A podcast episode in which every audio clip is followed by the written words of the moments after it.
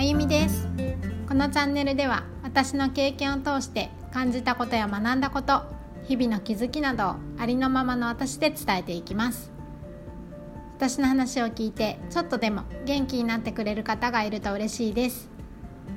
朝の準備をしながら運転しながら家事をしながら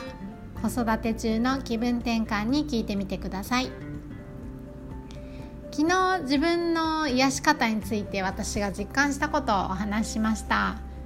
そしたらね今日も朝から溢れてきましたよ。私の愛と感謝。って話しながらもそういう自分にワクワクしながらこうねにやけながら今話してます。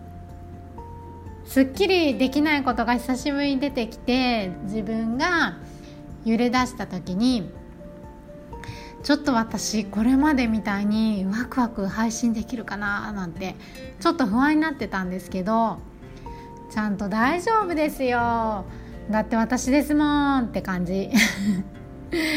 何したかって朝ね夢に向かっている方だったり未来側の先輩方の音声を聞いてたんですよ。そしたらそうそうそうだったそうだったみたいな。私こうしたかったとかねこういう私だったっていうなんか揺るぎない自分を再確認できたしあとはそういう方たちの話を聞くのってやっぱり楽しいんですよね。聞いてるとこれからのね自分にもワクワクしたりあのそんな自分素晴らしいって思ったりしてあの改めて本当思います。どんな人に囲まれるかって本当に大切です。こういう話あの自分を整えるってテーマでも話してたんですけどあの悩んだことがね小さくても大きくっても本当コツコツやっていくことは変わらないですよ。もちろん新しい考えは素直に取り入れますけど成長し続けたいしでもね変わんないなと思ってあそうそこでここね最近の私がこうもやりまくってたこういう自分を見てここねもっと意識してこうって思った。気づきが2つありました。原因と対策って感じでね。一つは自分のここ最近ですよ。自分の好きなことワクワクすることの時間が明らかに減ってたことなんです。私まだ働いてるんですよ。あの勤務日数は減らしてもらってるんですけどその限られた休みの中で最近は子どもの園行事が立て続いてて、えっと、親子遠足だったり運動会だったりで私は2人のママなんですけど上の子と下の子でねそれぞれそういう行事があったりとかしてあとは焼き芋大会とかね、まあ、とにかくこの時期園行事が多くて立て続いてでそっちに参加する日が多くて自分のしたいことをする時間が減ってました。なるべく自分の時間作ってたんですけどそれでも結局はこう子供が寝てからっていうとその代償にね寝不足になったりしてね、こういう状況で一見自分の時間を作るのが難しく感じるかもしれないですけどそれもね選べるんです。例えば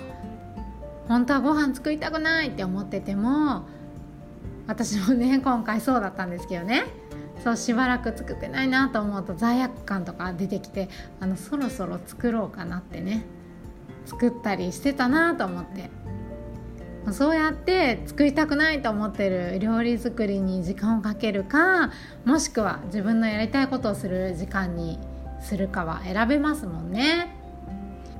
やりたくないことをなるべくやめて自分のやりたいことをする時間を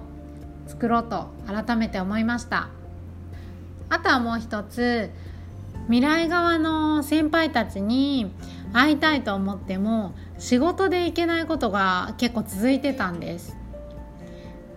でその代わりこう園行事でねママたちに会う機会も多くってそのママたちと会って話したりとか、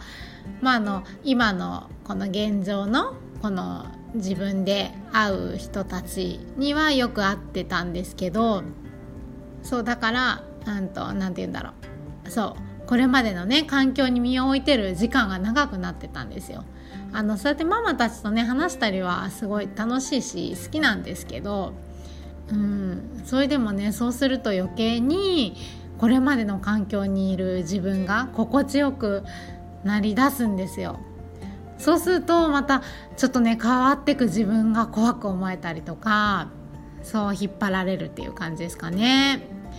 だから初めにも言ったように夢に向かっている方や未来側の先輩方に会えないのであれば、まあ、音声だけは聞くっていうことは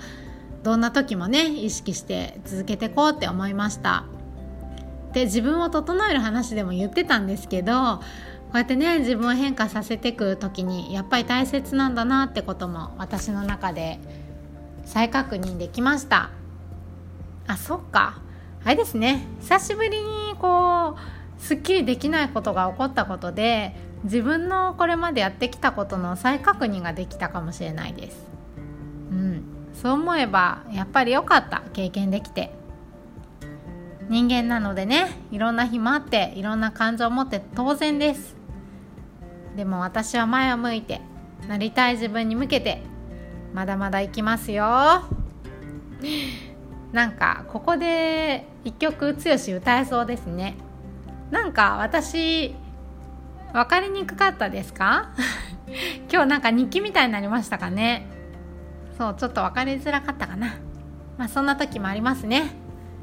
それでは今日も最後まで聞いていただいてありがとうございました。私の話が面白かったなとか何か感じるものがあった方は是非フォローしてもらえると嬉しいです。えー、っとなんだっけ。あれですあれです。ほら公式 LINE です。作ったのでねあのエピソードの点で点を開けてもらえるとリンクが貼ってありますのでぜひそちらから質問だとかなんかこんなこと喋ってほしいなとか感想あれば送ってください。それではまた明日。ありがとうございます。